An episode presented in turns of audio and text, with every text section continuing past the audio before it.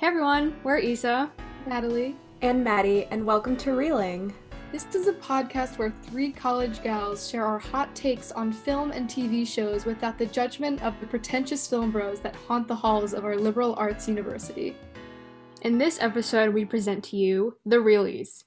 We are revamping the award shows that you know and hate, and we are paying homage to moments in the films of 2020 that truly matter most. Just a warning, there are many spoilers ahead, so if you haven't seen all of the movies in the description, listen at your own risk or just click off and come back later. All right, folks. So, uh, what do we think about the Oscar noms this year? Surprisingly, I was not pissed. I'm usually I was gonna furious. say, Maddie, same. I I was fully expecting to be angry, like very angry, considering how Golden Globes went. But oh god, I was very much surprised and very happy with it. Yeah, I was pleasantly surprised. The only nomination that didn't make sense to me at first was Lakeith Stanfield in supporting role for Judas and the Black Messiah, but then I went online and saw that it's just because leading role was so stacked and they kind of wanted to like still like give him um something. So they just put him in supporting role, which I appreciate because he does deserve that recognition. Yeah, Yeah. that definitely makes sense. The leading role is stacked. We have Riz Ahmed, Chadwick Boseman, Anthony Hopkins, Gary Oldman, and Stephen Yeun. I've seen all those performances except Gary Oldman, but I think those four definitely deserve to be nominated. For sure. It's going to be a tough, tough category to watch because it's like I literally want all of them to win pretty equally. So it's it's going to be hard to watch. But I'm excited to see who wins. I feel like I'm not going to I'm not going to be disappointed. What else who else was I very pleasantly surprised about? I mean like I feel like all of them were just like that makes sense. I'm very happy about that. There weren't any that I was like okay, why would they do this? Cuz like last year was a bit a bit weird. And it's the first time ever that two women have been nominated for Best Director at the same time, which I'm like, Dude. wow. In nine decades of this award show, two, like two out of five, two, like that that small number. Yet it's a milestone. Like I can't. yeah, love that. Thank you so much. And isn't isn't it also like the first time actor like lead actor isn't majority white or something? I think so. I didn't hear that one, but because that that would just be Gary Oldman and Anthony Hopkins. So yeah, Yeah. two of the five. Very weird. And Stephen Yeun is the first Asian American actor to be nominated in that category. That is so Which again- another nine like, decades another later. situation. Yeah. Yeah. Like wow, thank you. Great. so crazy. Yeah, and honestly, like I'm very, very thankful that I had the opportunity to watch Minari at home instead of in a theater. Because if it was, if I was in a theater watching this movie, I would be in pieces. I don't know what I would do. like I'm glad I was in the safety of my own room or with my with my family. Like, oh God, I can't imagine what that what that would be like in a theater. And that's probably the first one I'd watch once I get back into a movie theater. hmm That's actually so interesting. Like, because of COVID, we have access to most of the films nominated for free, or at least on streaming platforms that you pay for. But um, this is the first year where you don't have to go to the movie theater to see. Yeah, I mean, True. Certain ones like Promising Young Women are harder to find. You know, they're not just on Netflix or Hulu or whatever. But for the most part, it's been interesting that you can just be in your house and watch all of the Oscar nominated movies, essentially. Yeah. It has been. and because that. of that, I was kind of shocked at how many I'd already seen because in the past I'd put in like a huge effort to go see all of them in the theaters. But this year I feel like it like it was just like watching ones I was interested in, but yet they were like all ended up Yeah, being ones I'd seen. So So true. 2020 though was like a very strange year for watching movies. There was no build up for the most part because we weren't in theaters watching trailers every single weekend. So there were many films that I didn't even hear about until they were actually released and then I watched them right away. So there was less of that anticipation time. But also, it was a bit of a gift, you know. Like every time one would come, I'd be like, "Oh, I didn't know Judas and the Black Messiah was coming out. Let me watch this." So there was something kind of fun about it in the same way. And I think it's also interesting that in 2020, all of these movies were shot at completely different times. Like some of them were shot in like 2018 or 2019 and just they wanted to push off because of COVID the release date. or some were filmed, you know, like Malcolm and Marie during COVID, under COVID restrictions, but they were able to release it um, in the same year. So I also find that very interesting in terms of like the timestamp of films in 2020. That instant gratification is an interesting point, and I like definitely completely different from past years. And an example that like kind of counters that is Promising Young Woman because right before everything shut down in like March of 2020, I would see that like the last movie I saw in theaters, I saw the trailer for Promising Young Woman um, right before that because it was supposed to come out I think like April 30th was its original release date and then it was just like pushed off indefinitely and I was like I can't wait to see this but like when is it going to come out? Like is it ever going to come out? So then when it finally did that was exciting that anticipation of like not knowing at all. And I also wonder if that affected its Oscar nominations because I know and there's no like basis or reason for this but a lot of times movies that are released earlier in the year aren't given as much consideration because like voters forgot about them I guess.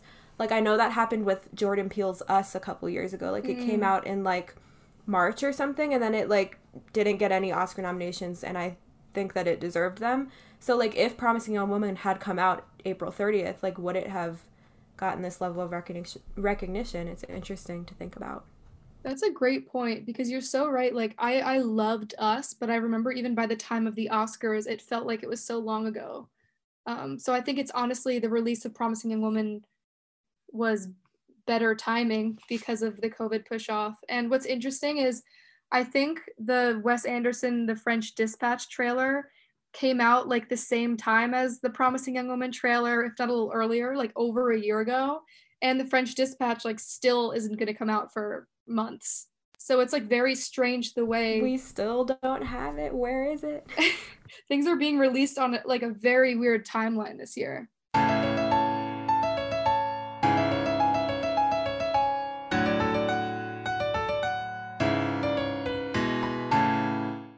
All right, y'all. Now onto the bread and butter of this episode, and it's our version of an award show that we've called the Reelies. So essentially, we have kind of made our own categories. We made five different categories to highlight like kind of our favorite moments um, in all the movies we've seen in this past year. Um, and yeah, so our first category up we have up on the chopping block is the feelies, which are performances that are like medicine and also like movies that kind of radiate comfort. And I can start with my kind of more my favorite one of my favorite performances from one of the movies that came out last this past year is um Yuh Jung who plays Sunja or the grandma in Minari. Um I loved her so much. I literally could start crying right now because she just reminded me of my grandma.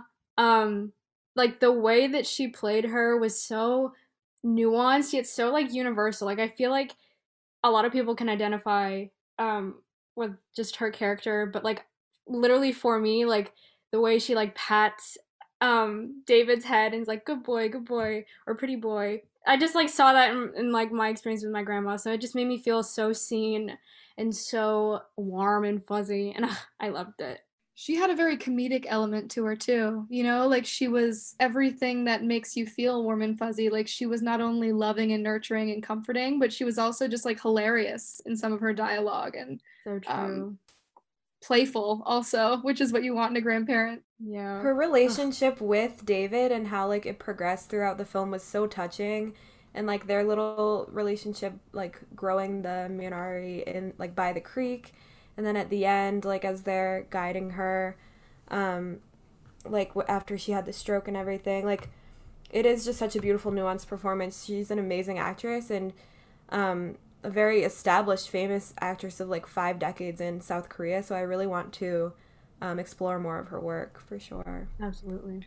In a contrasting way actually like i was going to say dominique fishback in judas and the black messiah. She plays um, fred hampton's wife Deborah Johnson. And she's the opposite in that she's not really an established actress, but I was very, very impressed by her performance. And it was my introduction to her. I had never heard of her before, but um, despite her role being, you know, pretty heartbreaking and the movie being very heartbreaking, I thought she was just so intimate and um, like emotional and in her portrayal. And she even um, wrote the poem in the film, like the poem that she says to Fred Oh it's in her journal. Like that wasn't in Shaka King's original script. She said, I think that it would be good to add this here. And he said, okay, you can write it, you know? So I think she really contributed to the film as more than just, you know, the girlfriend, you know? Mhm.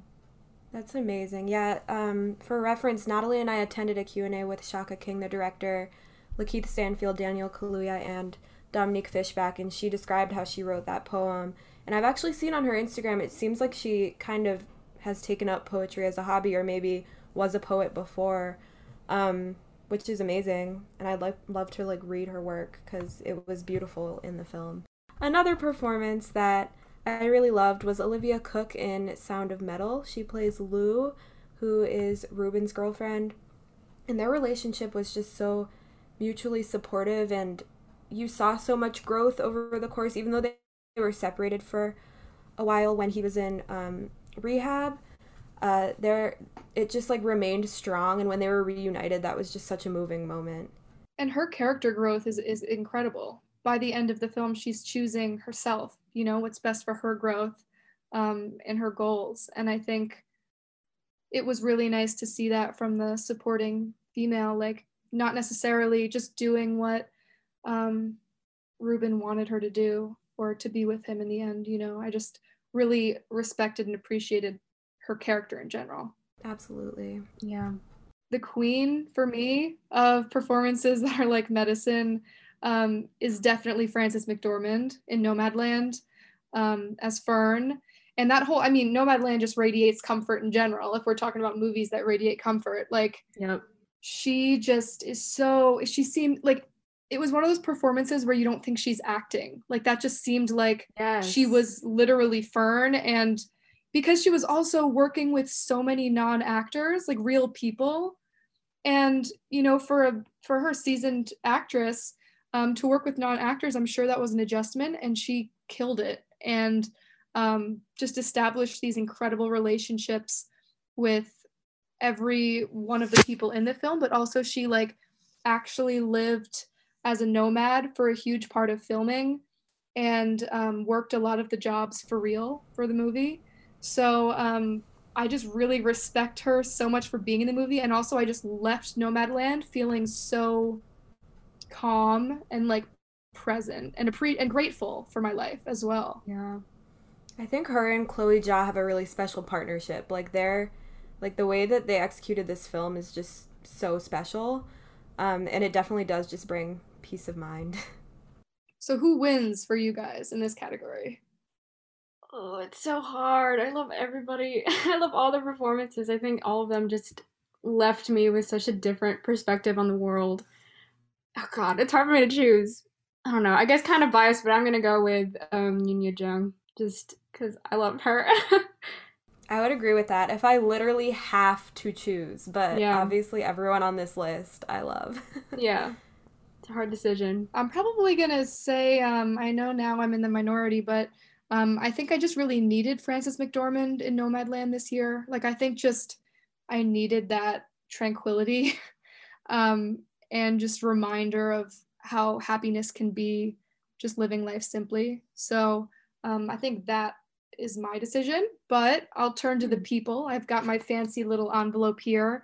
Uh, we asked the Grain Gang or anyone who follows our Odd Pods Out on Instagram. We asked in our stories who you think should win, and you chose. Let's see, It sounds so official. I love it. Yoon Yu Jung in Minari. Love. Applause. Applause. Applause. Love. Oh my god. Like literally thinking about her performance makes me want to cry and hug my grandma. Deserved Um, for sure. Deserved. So so deserved. Wait, can I just say I realized that every single person in our Feelies performances that are like medicine category is a woman, and I don't think that is a coincidence. Definitely so- not. So true. Makes perfect I sense to me. Women just radiate comfort. yeah. Makes perfect Um, sense. Right. Unfortunately, moving away from the female category, our heartthrob and new crushes category. there were a few shockers this year with people that I found myself crushing on that I never thought would be possible before. You know? Yeah, A lot So- of confusion. pretty heartbreaking. A lot of A lot of confusion. confusion. a lot of questioning my own taste and wondering, is this really it? Um, but also, also, being a like, few, you know a few what? obvious ones. A few obvious Yeah, ones. true. Riz Ahmed is a beautiful man objectively, but So true. So true. But let's just like, should we quickly run through the categories just to save some time? Because I feel like some of us could, or at least all of all three of us could talk about all these people at length. Should we just plow through all of? Okay. Plow through. let's go. all right. So we've got how many people we got here? Six. Six people. I'm just gonna run through. Um, the first up. Um, this movie came out in 2021, but I'm the one who nominated Issa. I'm I am the one who nominated him because being born and raised in the Bay Area, this man has controlled my life since I was in high school. Um, and it is Nico Hiraga and Moxie. Um, second, Maddie mentioned is Riz Ahmed in Sound of Metal. Third is one is a guy who we all love, who we all know and love very much, Andy Samberg in Palm Springs, or just in general. Um, up next we have Jesse Plemons in I'm Thinking of Ending Things. Not not in Not Judas. Judas. Not, in- not, in Judas. Judas, let's clarify that. Right yeah, now. we need to make that very explicitly clear. Yeah. There's a very fine line he walks, but in this movie not. He he's in the clear.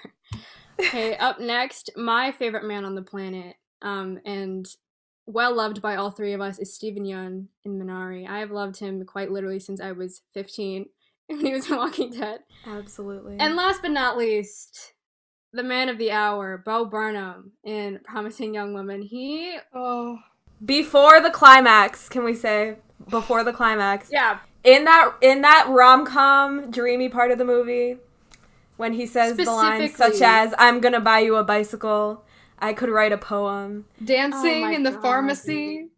yeah, dancing in the pharmacy. It absolutely it has brought me so much anguish.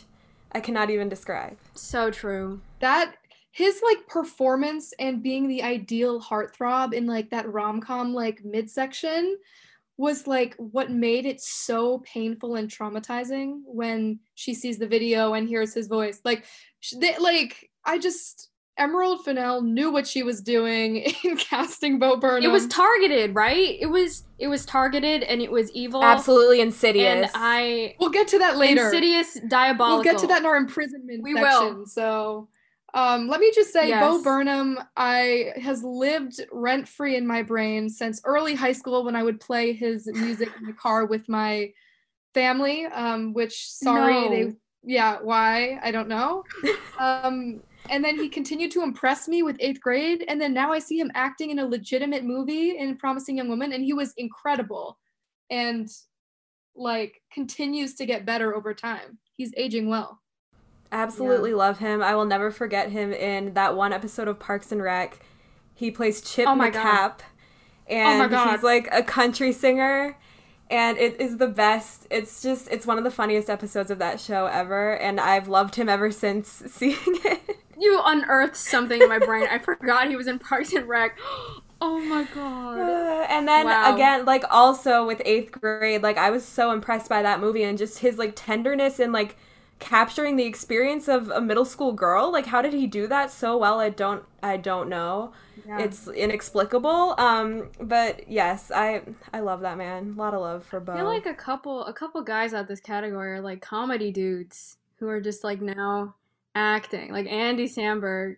He was another like Oh I remember God. watching him on SNL and like I'd go back on old SNL skits just to see Andy Samberg and, and Bill Hader. Um and Andy specifically, I was always so confused why I had a crush on him. I never understood it.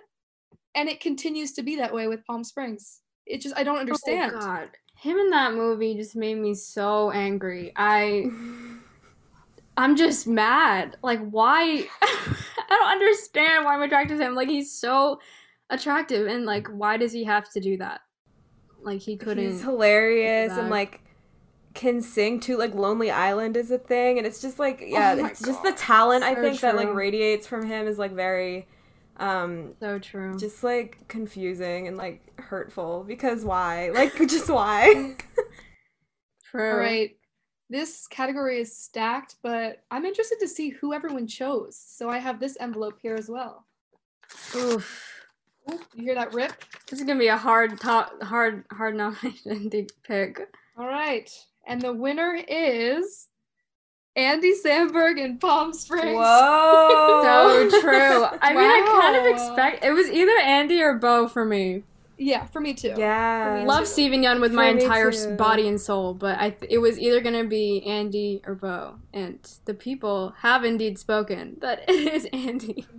I think I probably would have chosen Bo, but Andy is a very close second for me, so I respect the decision. True. Both guest starred on Parks and Rec. May I say, Andy was in an episode as well. Oh, it all started on Parks and Rec. Wait, That's so my mistake. true. Oh my he god. He was the one who like screamed everything the park ranger, remember? Oh yes. Oh my god. Sorry. I, can't believe I need to rewatch Parks and Rec just to see them again. the people have Oh spoken. Thank you so much for voting. yeah, a, a very hard category to choose from, but I'm glad that we've got our winner. All right, up next, we have a few it's listed here as just moments TM, but really it's a it's a category that has a couple of like very iconic moments in all of these all of these films and they're not like super like heart-wrenching or like dramatic in any way. Um maybe to us they are, maybe to us they're like everything and more. Um but we have four moments here and they are as follows. Um, Bo Burnham drinking the spit coffee. in He's back, folks. Oh, He's He's back. yeah. You thought we, you thought he was surprised, bitch. You thought you were done with him. No, he is back. I Um, if I could choose one piece of media to watch on loop for the rest of my life, it would be him drinking the spit coffee and looking over the rim of the cup at her. His eye like God. that last frame right before it cuts and his eyes are like as he drinks the coffee. It's just oh, it hurts my soul. Like It's like burned into my brain. I think. I've seen the movie like once, but it, that that frame is burned into my brain. I've seen it three times now, and every time it hurts worse. Let me just tell you. mm, So really salt in the wound. I think. salt in the wound. Yeah. Now, moving from that actually to a more wholesome contender in this category is Alan Kim's cowboy boots in Minari. I love him so much. Sweet like I would give the world to him. my favorite actor. Like he's just so The sweet. scene where like he like pees in the cup and he like runs outside and he puts on his little boots and he's running. Ugh. I don't know why that resonated with me. What is with like spit in a cup and now there's pee in a cup? Like, can people keep their bodily liquids out of drinks? Like, I don't know why it's so During a pandemic? Like really? All right. And then up next, we have not one that includes, well, arguably kind of doesn't really include bodily fluids, but you could ar- argue the opposite. Um, it's Anya Taylor Joy lifting her dress in Emma to like stand in front of the fire and like dry herself. I thought that was hilarious and very relatable, and I think it's like one of those questions I've always had about like the Regency era. Like, what happens if like you get a little down there? You know what I mean? What do you do? And she answered that question with this one one frame from Emma, and it's so iconic. I loved it. It's always so funny to see like in period films like funny little like not necessarily bodily functions because that isn't what that is, but like quirky little things because we often see like period dramas that are super serious and like proper. So to see her breaking that is like so comedic and so cute at the same Yeah. time. so true. I feel like a lot of that movie was that. that image is very relatable. I would do the same. All right, last but not least, we have. I mean, arguably, these could have been also in our heartthrob category, but they deserve their own moment. And it's just Lakeith Stanfield and Daniel Kaluuya's eyes. That's it. Mhm. Just that's Just it. the two best actors of our time. Like I literally feel unworthy to be watching them act. Yep. It like it makes me feel very lucky that we have them. so true. the way that you can see like every nuanced thought that Lakeith as Bill O'Neal is thinking in that movie, like literally Mm. just through like his sad eyes. It's it's like unfathomable. especially in yeah. Lakeith's eyes, because like normally, like I know Daniel Kaluuya is like known for expressive eyes, especially after Get Out, but like I feel like in Judas and the Black Messiah, Lakeith is really like his eyes show because he has the guilt also. There's what he's thinking inside, and then there's the front that he's putting on to the Panthers because he's lying to them. Um, Yeah. yeah, and I don't know how we have eyes as a moment, but it somehow works. Like it, it just some is like yes. It is like it, it is a moment. They are the moment, truly. So who wins this? Who do you guys think wins this? Ooh, it's so, Very scattered category, very diverse options. so true. Yeah. I have to say personally, Lakeith and Daniel's eyes, I just love these two actors so very much.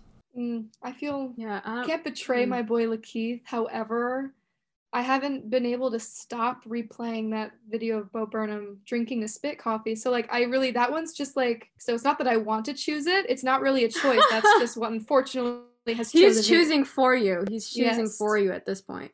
I would have to agree, Natalie. I think Bo Burnham has like I just Mhm. can't escape him, so I have to go with Bo as well in this Mhm. category.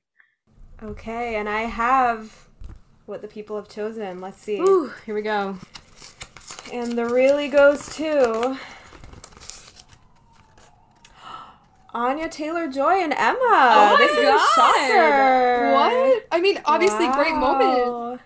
I'm living for that though. I think I think that's the number one thing that I want to do once I'm back uh, out of my house. I want to wear an 18th century or 19th century gown and stand in front of a fire and Mm. just, you know, enjoy You myself. should do that. I I love that for you. So like Thank you. your post-pandemic plan is that. Just, just you know, walking Right. around pretending that I am also very rich, um, and just like you know, standing in front of a fire. Mm-hmm. You know, the simple things. You know. I'll respect it. Yeah.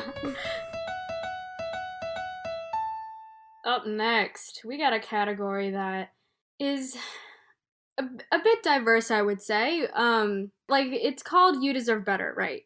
And it's it encapsulates snubs. It encapsulates why we're in this project because you are so much better. It also encapsulates like you absolutely acted your ass off in this movie and it gave you dust. So, with that in mind, we have four nominees for this category.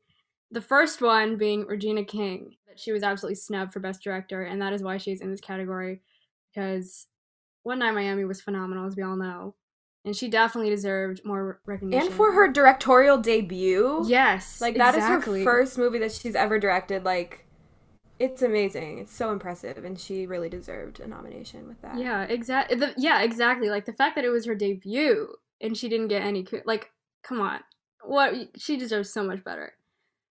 Okay, and then up next we have the queen herself, Zendaya.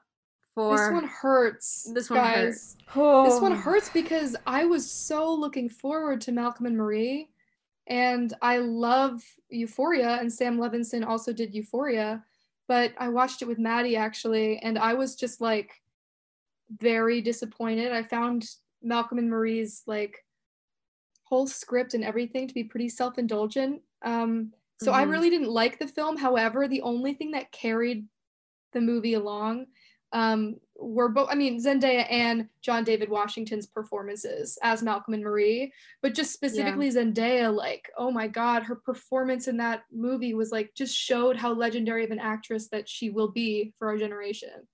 So yeah, I agree. when watching it for the first time, well, I, I've only seen it once, but while I was watching it, I think I wanted to like it. It's just not, yeah, there's so much wrong with it. Yep.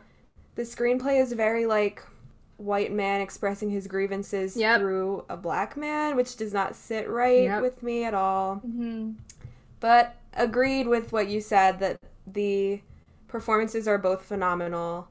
Um, they act very well together. I think they had great chemistry. Oh, for sure. The cinematography was beautiful. Um, but yeah, the writing, I, Sam, I'm disappointed. I also loved Euphoria, but no, the answer is no. But yeah, like also considering the fact that she was given that script and she did she did the performance that she did, like shows so much about her abilities. Like she really took lemons and made lemonade because her performance was just amazing. And I can't wait to see what she'll do next after this. Like, I know she has like Euphoria, Spider Man, but like, she has so much more, and this movie like showed that.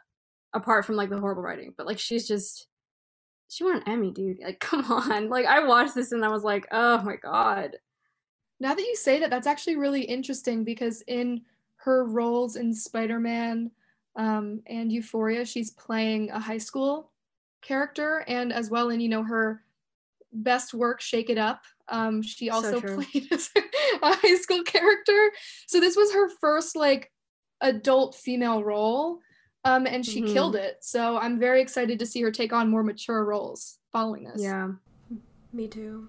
All right. Up next, kind of falls under the "Why are you in this movie?" category, and it's Meryl Streep in the prom. Yeah. Why? Like, come on. She's Meryl Streep, like Meryl Streep. And the prom was just not good. Like, like how did they afford her they how did they afford her nicole kidman how did they afford these actors That cast, just the whole cast. because it's Ryan Murphy, like, he got those connections. However, the movie was just so bad. Like, I can't believe I wasted two hours of my life watching that. No offense, but. It's two hours. Yes, it's like two hours and 15 Oh, minutes or something like that. And I loved the original like stage musical. Like I saw it on Broadway and it was beautiful. But then they did this with it and it's just so disappointing. Also the fact that they didn't consider like the people that the roles were written for, like the people who acted them on Broadway. They just wanted big names, which Uh-huh. is like why Meryl Streep is in it, but like it didn't it wasn't effective. what doesn't make sense to me is how they couldn't get meryl streep to be in more than a minute of the new mamma mia but they could get meryl streep, streep to be the lead in the prom like make it make sense please Absolutely ridiculous. All right, moving on to our last nominee in this category. Um, this movie also came out in 2021, but it's just kind of also falling under the same um section, I guess, as Zendaya. It's Tom Holland and Cherry. Uh, I have a lot to say about this movie, but I will not go into it. But Tom Holland acted his ass off in this movie, and it was great to see. But I didn't particularly enjoy the rest of the movie and that's not to, that's not his fault. He did what he could with what he got, and he delivered. And for that, he is nominated under this this category. i haven't seen cherry yet but i also support him being in the you deserve better category just for the camera shot angled out of his colon oh my god! i also think he deserves better than that I think it's also a similar thing to Zendaya, ironically, because they're also in Spider Man together. This is kind of one of his more like adult roles because he he looks very young and like he plays high school characters, but he plays like a grown man with like addiction issues who has PTSD in this movie, and it's such a diversion from what he's usually seen playing.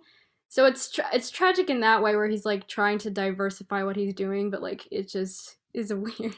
But I mean, hey, all four of these people definitely deserve so much better. So who do you guys think will win out of this category? I think Zendaya just because I really wanted to love the movie and I just didn't. Yeah. And she's just so much better than it. Yeah, I was going to agree, Maddie. I was going to say our girl Zendaya for sure. yeah, for sure. I was gonna say that as well. Uh, maybe with Tom Holland trailing a little bit second because it's just so tragic. Like it's not their fault that like these movies are like kind of weird, but but they did they did the they did the deed with these movies. So All right, Maddie. Let's see who our voters have decided deserves better. Okay. The winner is Zendaya and Malcolm and Marie. yeah, Period. And a notable, we have a notable nomination for this one. Um, someone wrote in Radha Blank, the director and writer, and I believe she also stars in the 40 year old version. And we got that from Deja, so thank you so much, Deja, for writing that in. That's a movie that has been on my list for a very long time. I still have not gotten to watch it, but I really am looking forward to doing so. Yeah, now I need to make that a goal to watch that one. There's so many Yeah. movies this year, despite it being the COVID year. So I definitely should Yeah. watch that one. Also under Deja's recommendation, I will do anything that they tell me to watch. That's so true. Yes. Our last category, which we did not ask everyone else for their opinion just because this is a bit of a weird one. It's called imprisonment. These things or people deserve imprisonment. And I know you might not understand what that means, which is why we didn't make it a public category. However, I think Isa would best describe what imprisonment means. So give it a shot, Isa.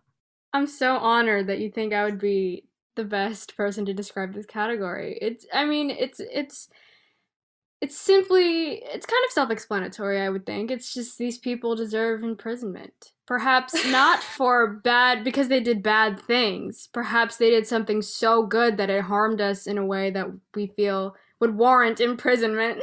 Yeah, it's just for many different reasons there's a very there's a wide range of reasons we have for these um of different yeah. justifications for why these people deserve prison time in federal prison and we'll go through those right now no that we're saying prison like prison not like jail prison like prison, prison time all right all right all right i think they don't understand any more than they already did so let's get to the nomination okay all right first we have Sam Levinson, as we mentioned before. Yeah.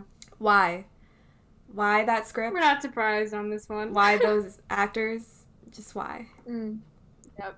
We already expressed our disappointment in general. Like it just wasn't consistent with what Euphoria made us expect for Malcolm and Marie. So he just needs a timeout to, you know, reconsider his next project, you know, and maybe um, write a better script.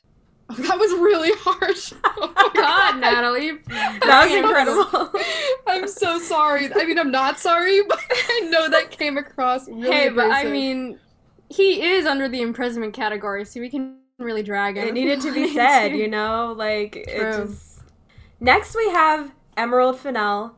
This is not for a reason you may think. Well, maybe based on our previous categories, it is but it's simply for casting Bo Burnham in that role. we won't shut up about oh, Bo we were Burnham, done? guys. You thought we were done, done, with Bo? No. Think again. Think again, guys. Truly. All right, no, she deserves imprisonment for many things. Like, I think she did an incredible job with the screenplay and directing. Like, seriously, very impressed with her, and she told like a story that you know is is a dangerous game to play in this male-dominated industry so I appreciate what she what she did. However, getting us to love and trust Ryan, Bo Burnham's character, so deeply, and then to just tear that from us, oh, it was like a punch to the gut. Like I'm still recovering from that twist. Hit a bit too close to home, I would say, because you know I watch movies to escape my reality. like this movie just like really put the nail in the coffin for me. Um, and also like her choice to um cast all of these very notable like heartthrobs like like nice guys nice guys yeah exactly nice guys yeah they were notably like actors that have played nice guys in the past or just likable guys like max greenfield as schmidt in new girl wasn't necessarily Ugh. schmidt wasn't really a nice guy but he's one of the most beloved characters in television history so to ha- see yeah. him be you know this monster Mm-hmm. And just so like fun, like I can't take him seriously. His character is so disgusting and like evil yeah. and like literally burns a body to cover up for his friend. But like looking at his face, all I see is Schmidt, and it's just so so sad. It's so hard to differentiate. And like we know this is what she meant to do, but like it still hurts. Mm-hmm. It's very purposeful and it's effective. It shows how effective it is. I also want to just mention that she was showrunner on season two of Killing Eve, which like if you know me, like I could geek out about Killing Eve for hours so on true. end. But so true. the fact that she did that and like the second season is my favorite, honestly, and like she's just yeah, I'm a fan. Emerald, love you, girl. Yep. Up next in the imprisonment category, I'm gonna literally laugh through this because I can't believe you wrote this person's name down. It's James Corden.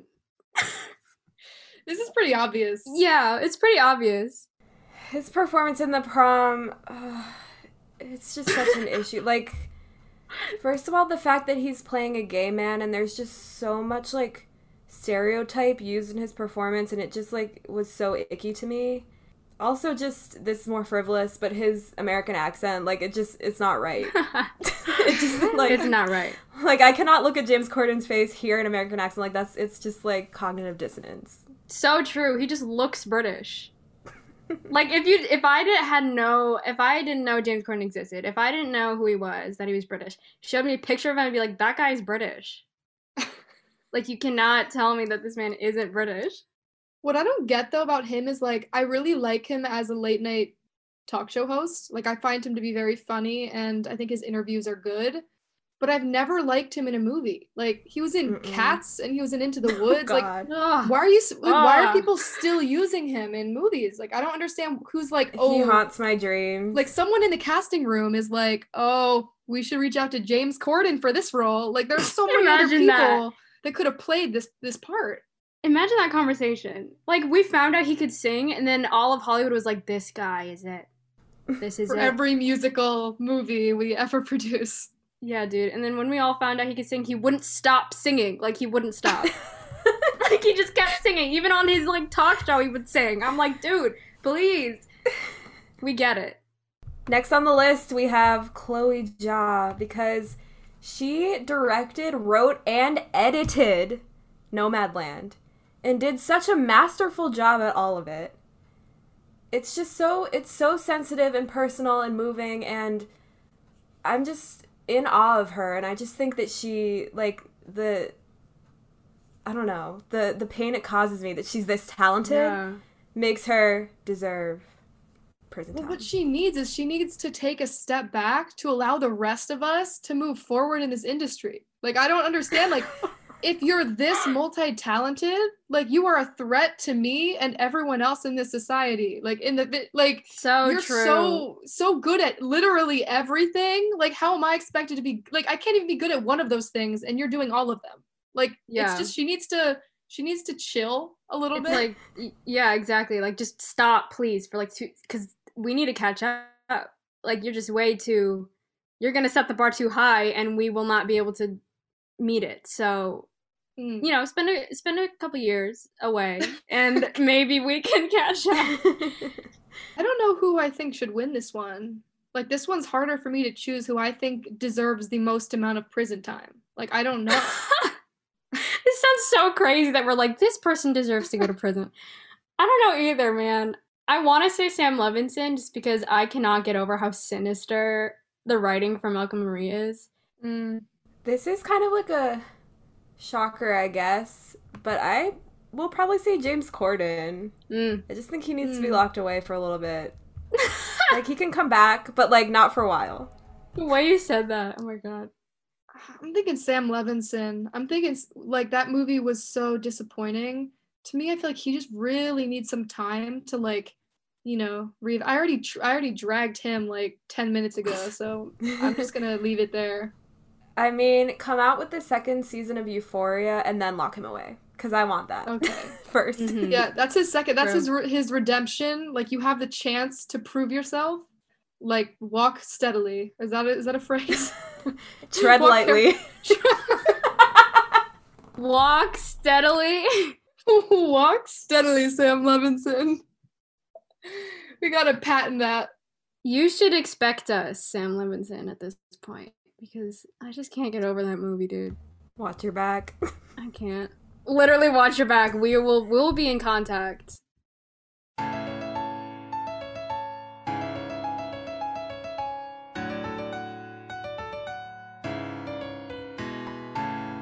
And that concludes the Reelies, our very own awards show where we highlighted some of our most memorable moments and performances of this season. And now we have Take Five, which is where we recommend five pieces of media that pertain to the theme of each episode. So, first, I'm going to recommend My Octopus Teacher. It is a documentary on Netflix and it was nominated at the Oscars this year for Best Documentary Feature. It's very tender and sweet about a friendship with a man and an octopus that really happened and highly recommend. Gives you all the feels, very comforting. All right, and up next, um, I'm recommending Actors on Actors, which is Variety, I believe's talk show, um, where they have they invite actors on different um, movies and they you know, discuss whatever they feel like discussing, um, whether it's about their current projects or more like, I guess, um, conceptual stuff that they've encountered as actors. Um, and specifically, we'd really like to re- recommend Stephen Yeun and Riz Ahmed's Actors on Actors, Carey Mulligan and Zendaya's, and also Daniel Kaluuya and Tom Holland's.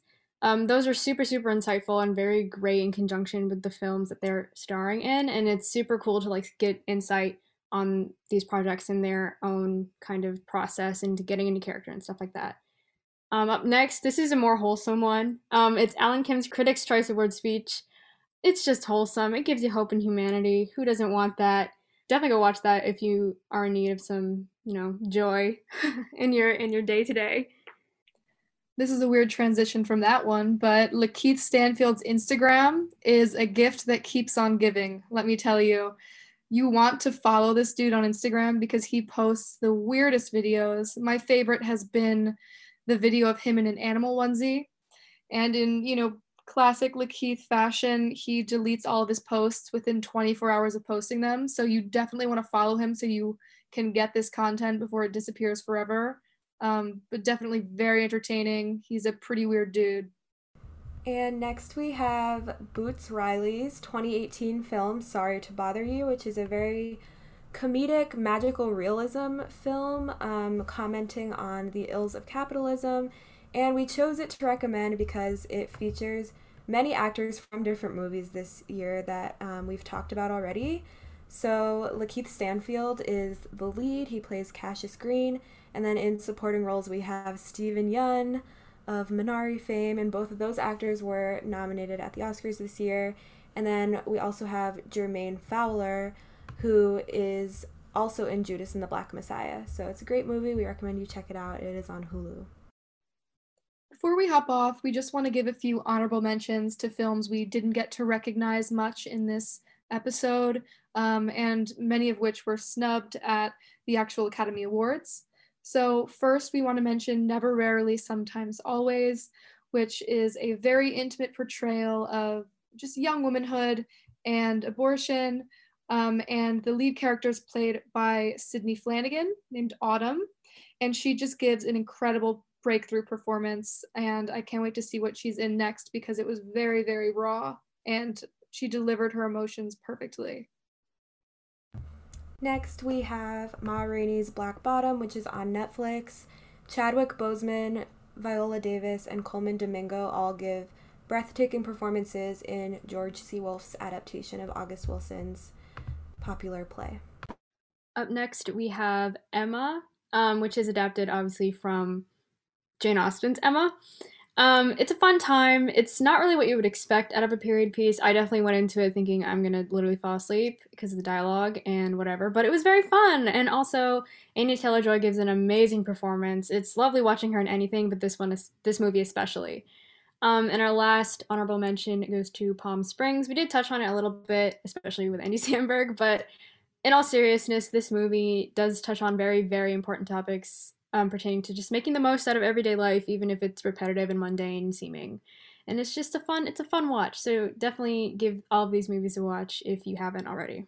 All right, and that is it for today's episode. Thank you guys so much for listening. And we are fully aware that we probably missed a few amazing, amazing movies. So if you have any more recommendations for us, feel free to give us or send us a DM on Instagram at OddPodsOut, not only for your recommendations on what you want us to watch next, but also for any other hot takes or opinions that you have on any of the stuff that we talked about in this episode. If you want to, you know, debate with us or talk about anything, definitely shoot us a DM and we, we will love to have that conversation. All right, guys, we all hope you have a fun and safe Oscars night, and we'll see you next time. Bye, guys. Bye. Bye. Thanks so much for listening. I'm Jillian, the producer of Reeling, and I just wanted to say that the show wouldn't be possible without our graphic designer Isa, our music designer Maddie, our social media manager Madison, and listeners like you. If you have any suggestions for topics to be covered in future episodes, or any comments, questions, or concerns, please email podcast.grainofsaltmag at gmail.com. And for more fun, head to at oddpodsout on Instagram. Thanks again.